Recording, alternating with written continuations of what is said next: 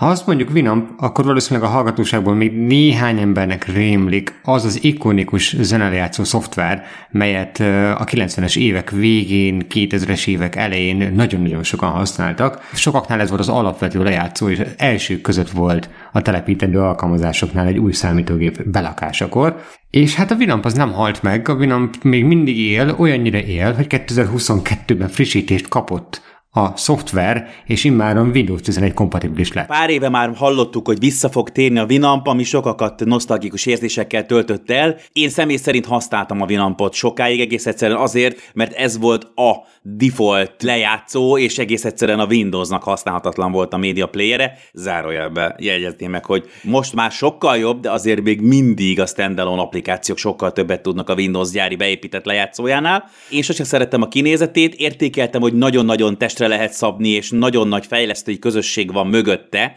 és ezért nagyon sok mindent lehetett csinálni a Winampal, ami engem speciál nem érdekelt, és szerettem volna zenéket lejátszani, de ez volt a default lejátszó, szóval nekem is közön volt hozzá. Az első az volt, hogy a ronda kinézetet lecseréltem valamilyen skinnel, hiszen ezt is lehetett, és igazából négy évvel ezelőtt volt már arról szó, hogy majd jön a Winamp és a Windows 10-re, sőt, majd a Windows 11-re is majd le lehet tölteni egy új verziót, és hát azért eltelt közben négy év, és nem nagyon történt semmi, csak hogy ebben a négy évben a fejlesztők pontosan azon dolgoztak, nem a látványos részeken, hanem hogy alapjaiból írják újra a rendszert, és alapjaiból tegyék elérhetővé úgy a Winampot, hogy például majd ez az új verzió, ami most kijön, az nem fog futni a régi XP és Windows 98-as gépeken, mert egész egyszerűen a modern kornak megfelelően már a modernkori operációs rendszerekre van szabva, ami nyilvánvalóan jó hír, ugye van egy nagy bázisa, egy nagy rajongói bázisa a Vinapnak, tehát végül is, hogyha megfelelő funkciókkal, és nem utolsó sorban, ami azért elég sokáig baja volt a Vinapnak,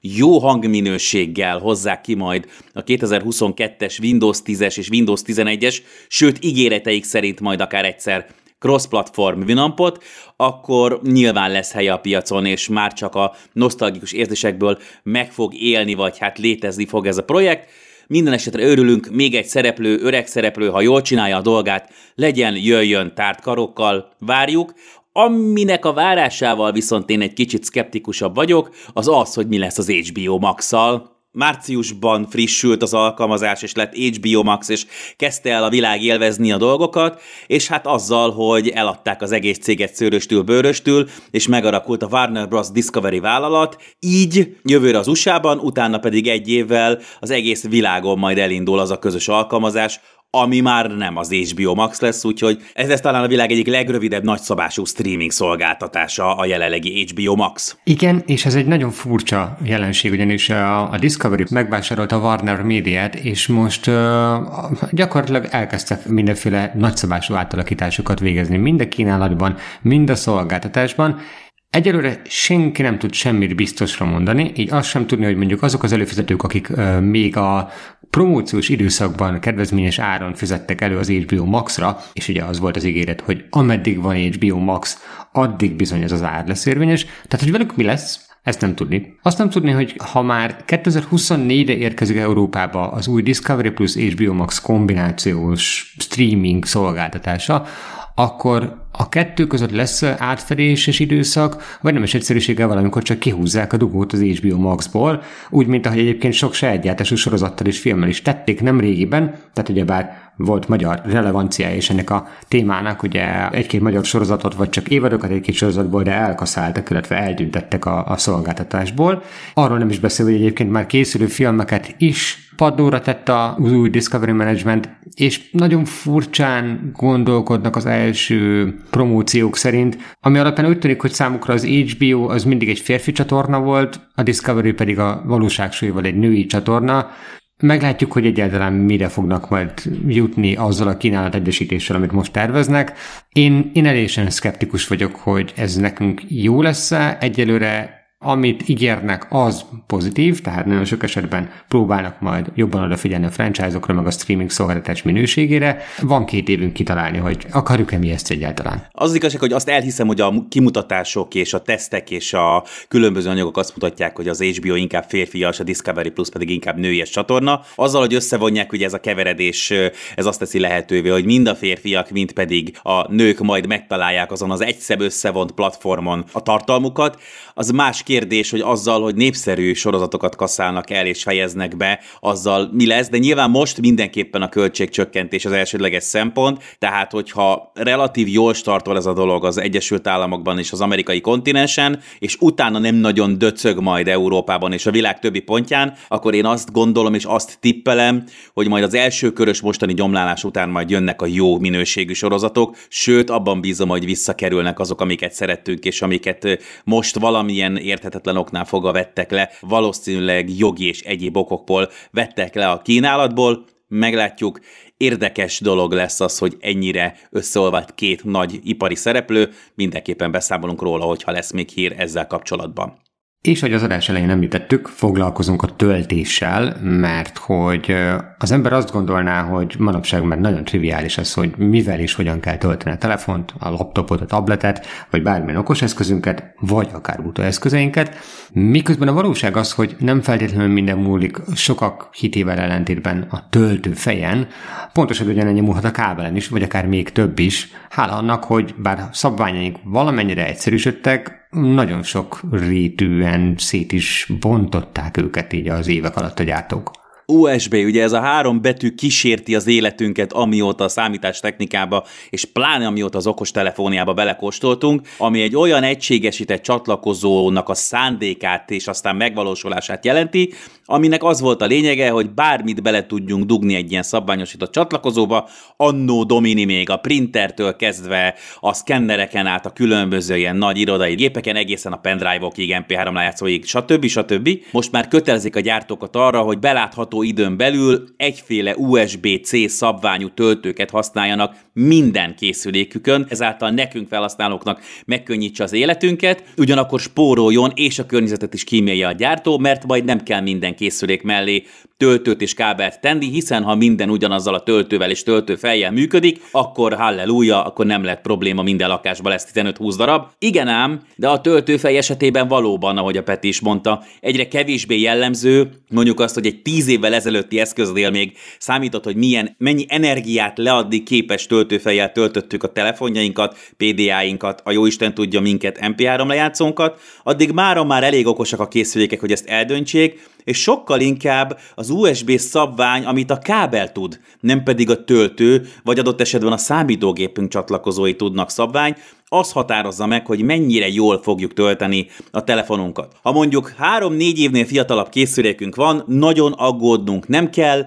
nem fogjuk tudni semmilyen, szinte semmilyen töltőfejjel tönkretenni a telefonunkat, és ez jó hír. Ugyanakkor a nagyon régi töltővel töltünk, tehát tényleg ilyen 6-8-10 éves töltőfejjel töltünk készüléket, elő-elő fordulnak balesetek, valószínűleg ahhoz olyan régi a kábel is, és bizony az megviselheti az aksit. Mivel viszont hatféle USB szabvány van, az USB-n belül, tehát a most használatos USB-n belül, ezért érdemes odafigyelni a kábelre, ez a valóságban három szabvány jelent, mert van a legrégebbi USB 2-es, az USB 3-as, amit szétbontottak három részre, és itt vannak különbségek, és van a legújabb az USB 4, ami gyakorlatilag a bármerre bedugható, forgatható, legmodernebb USB-C-t jelöli. Majdnem azt merem mondani, hogy akinek ilyen USB-C, tehát olyan pici USB dugója van, amit bármilyen irányba be tud dugni, akkor már nagy problémája nem lehet. De ez azért nem igaz, mert például az USB 3-as szabványban is már felbukkant az USB-C csatlakozó formátum,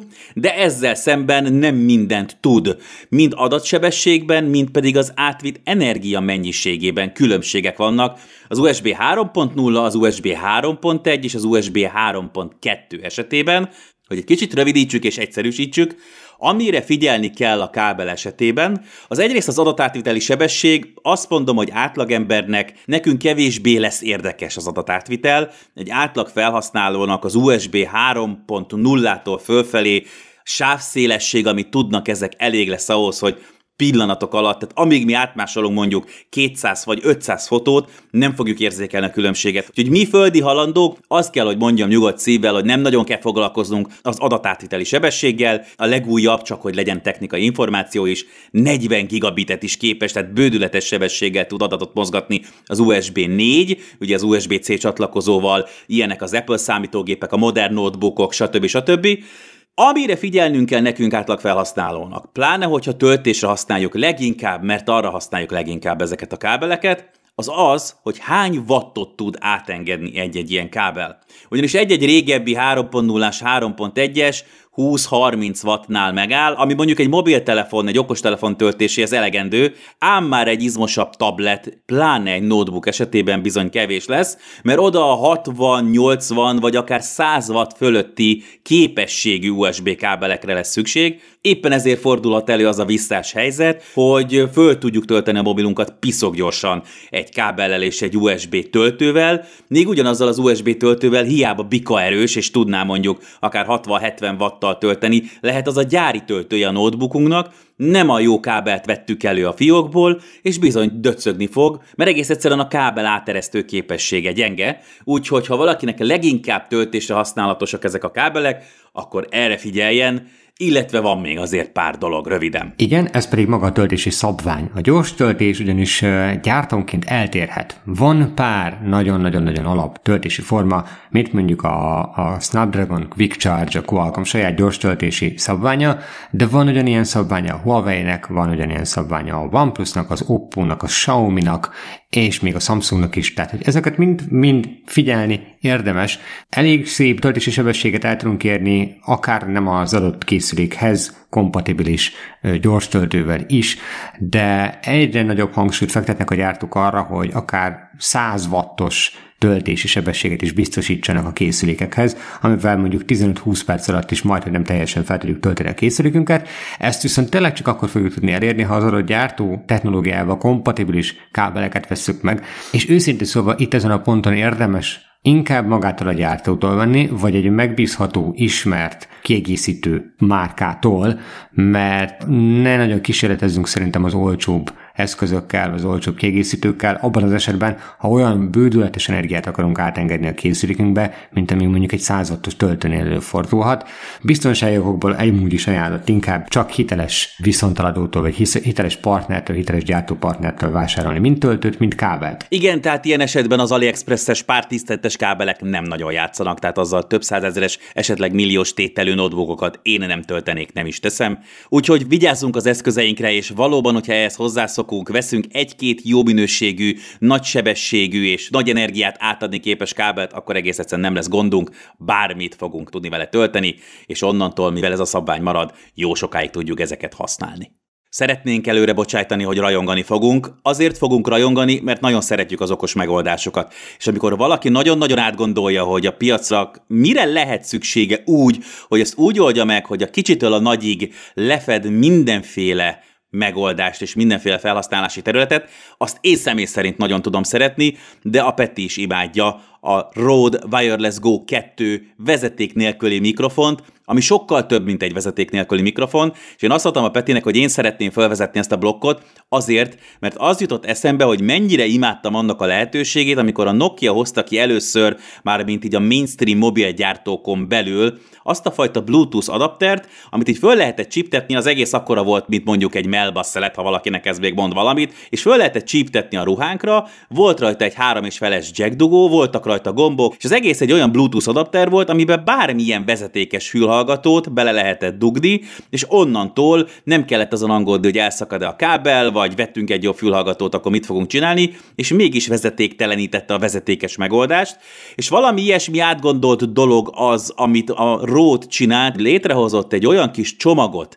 amiben van két vevő, két mikrofon és egy vevő egyben, és egy adapter, amit beledugunk a kamerába, okostelefonba, tényleg bármibe, aki hallgatta a műsor közepét, annak az USB-C szabvány ismerős lesz, és onnantól meg vagyunk, de azok a pici apróságok, amivel a Rode arra gondolt, hogy oké, okay, egyrészt nem mindenki professzionális hangmérnök, hogy tudja, hogy hogyan kell kezelni ezeket a dolgokat, másrészt nem fog egy influencer vagy bárki arra figyelni, hogy ne menjen ki a hatósugarából például a vevőnek, és akkor akadozik a dolog, vagy csak bármilyen olyan zavar jön a levegőbe, olyan erős rádiójel, ami a vételt akadályozna, és ezáltal megszakad a felvétel. Egész egyszerűen az adódobozokba, a kis mikrofonos adódobozokba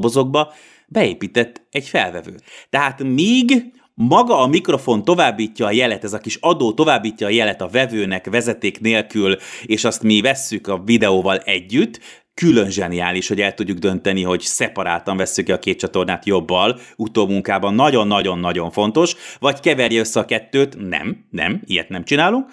A beépített 40 órás memóriájába veszi a hangot direktbe, tehát mint egy kis mini diktafon, és ezek azok a dolgok, amivel, amivel nagyon-nagyon-nagyon meg lehet szerettetni a videós és a podcaster társadalommal, arról nem is beszélve, hogy piszok jó a hangminősége egy-egy ilyen terméket, úgyhogy szinte azt kell, hogy mondjam, hogyha valaki az utóbbi két-három évben, de mondjuk idén sűrűn nézett olyan videót, ahol valakinek a gyakában egy kis fekete doboz volt egy világító pöttyel, az 99% hogy ez a Rode Wireless Go volt, lehet, hogy az első generációs, ami most nálunk van, az a Go 2. Így van, és maradjunk is az analógiánál, mert azt mondtad, hogy egy málba szeret méretű eszközről van szó, a Nokia esetében, ami megihletett. Itt most gyakorlatilag három málba eszközről van szó, vagy három málba csoki méretű eszközről van szó, melyből, ahogy említetted is, ugye egy vevő és két jeladó egység van. Gyakorlatilag ez egy olyan univerzális eszköz, ami egyszerre tud lenni akár mikrofonunk, akár pedig csak simán a vezeték nélküli átjátszunk egy mikrofonhoz, ugyanis mind a két jeladó egység fel van szerelve három és feles jack csatlakozókkal egyaránt, tehát akár külön egy csiptetős mikrofont is fel tudunk helyezni, és a jelvevő jeladó közti nagyjából maximálisan 200 méteres távolságot lefedni képes jel csatornán keresztül tudjuk közvetlenül is ö, küldeni a hangot az adott eszközre, amire mi felvesszük a videót. Illetve nyilvánvalóan ennek az eszköznek egyébként nagyon sok egyéb felhasználási lehetősége is van. Majd említetted, akár külön jobb és bal csatornát is tudunk rögzíteni, vagy tudunk úgy mixelni csatornákat, hogy mondjuk egy interjú szituációra használhatjuk az eszközt, ennek megfelelően mindkét csatorna egyenértékűen sztereóban rögzül, és mindkét felet tökéletesen jól lehet hallani egy-egy videónál, de ezen felül is meg tudunk tenni, hogyha nagyon biztosra akarunk menni, akkor egy úgynevezett ilyen backup planként, egy ilyen kis biztonsági mentésként csinálhatunk egy másodlagos felvételt is az egyik eszközzel. Mi magunk állítjuk be, hogy melyik legyen a másodlagos, melyik legyen az elsődleges mikrofon, és ha esetlegesen túl nagy lenne az alapzaj, vagy túl hangosan beszélnénk a mikrofonba, akkor a másodlagos mikrofon egy picit halkabban rögzít ennél, így még mindig tudunk akár részleteket, akár az egész felvételt egy biztonságosabb verzióban is letölteni, ami az abszolút különlegességét adja a Wireless Go 2-nek, az a mobilitás, és az alatt értem azt is, hogy önálló hangrögzítő eszközként szintén használható, tud közvetlenül jack csatlakozón vagy a Type-C USB csatlakozóin keresztül bármilyen kompatibilis, vagy bármilyen külső mikrofont kezelni képes eszközhöz csatlakozni, de még akár azt is megtehetjük, hogy mobiltelefonunkon keresztül vezéreljük, és ahhoz kötjük hozzá, ugyanis a Rode készített egy mobil applikációt, amivel ugyanúgy be tudunk állítani mindent a mikrofonokon és a rögzítő eszközünkön is, mint ahogy mondjuk ezt tehetjük egyébként a PC és asztali gépes alkalmazással is, Rengeteg apró testre szabhatósági lehetőség van benne, nagyon jól lehet akár néhány gombnyomással is teljes mértékben beállítani az adott igényünknek az adott környezethez. Megfelelő hangerősséget, tudjuk némítani külön-külön a mikrofonokat adott esetben, tudjuk monitorozni azt, hogy melyik mikrofonunk milyen erős zajt vesz, milyen erősen veszi a hangot, illetve hogy állüzemidő szempontjából is. Tehát abszolút egy svájci bicskája ez a mikrofonoknak, és pontosan ezért lehet azt mondani, hogy ez akár kezdőknek, haladóknak, vagy akár profiknak is jól jöhet, hiszen szabadtéri munkáknál is nagyon-nagyon kényelmes dolog az, hogy akár több száz méterre is elmehetünk a kamerától, vagy a rögzítő egység vevő részétől,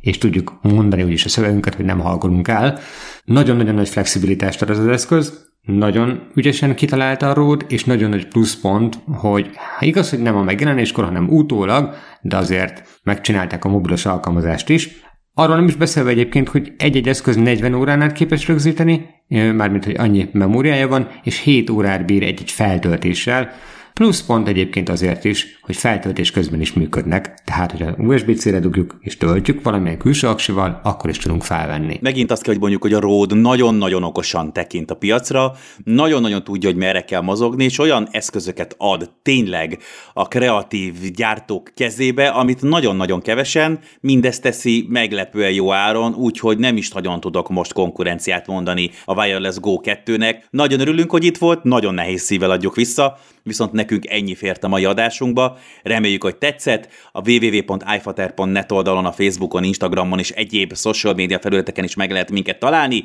Itt a 90.9 Jazzin egy hét múlva egészen pontosan 167 óra múlva találkozunk. Addig pedig mindenkinek további jó rádiózást! Üdvözlöm a kedves hallgatókat, én Fekete Gábor vagyok, és a következő egy órában technológiáról fogunk beszélni, akkor ez azt jelenti, hogy az az iFater stimmel, illetve azt is jelenti, hogy itt van velem Pápai Péter barátom, ami szintén stimmel, Szevasz Peti. Szia Feki, üdvözlöm a kedves hallgatókat is. A mai adásban beszélünk egy kicsit arról, hogy újra van Vinamp, kinek öröm, kinek nosztalgia, kit meg egyáltalán nem izgat, hogy újra van a Vinamp média lejátszó alkalmazás, illetve hát mondjuk azt inkább, hogy lesz. Egy kicsit elmélkedünk arról, hogy vajon jó lesz-e nekünk, amikor az HBO-t és a Discovery Plus-t majd, hát Európában két év múlva nagyjából összevonják, ugyanis nagy felvásárlások történtek a streaming piacon. A műsor közepén egy triviálisnak tűnő, de aztán majd ki fog derülni, hogy egyáltalán nem az témával készültünk, ez pedig az USB töltés, tehát hogy hogyan és mivel töltsük a telefonjainkat, annyit előjáróban, hogy már rég nem a töltőfejről van szó, hanem általában a kábel lesz a szűk keresztmetszet, érdemes lesz azoknak is hallgatni, akiknek új ketyeréik vannak. A műsor legvégén pedig podcastereknek, videósoknak, műsorkészítőknek, kreatív alkotóknak hoztunk egy csodálatos vezeték nélküli mikrofonszettet a Rottól, érdemes lesz velünk maradni.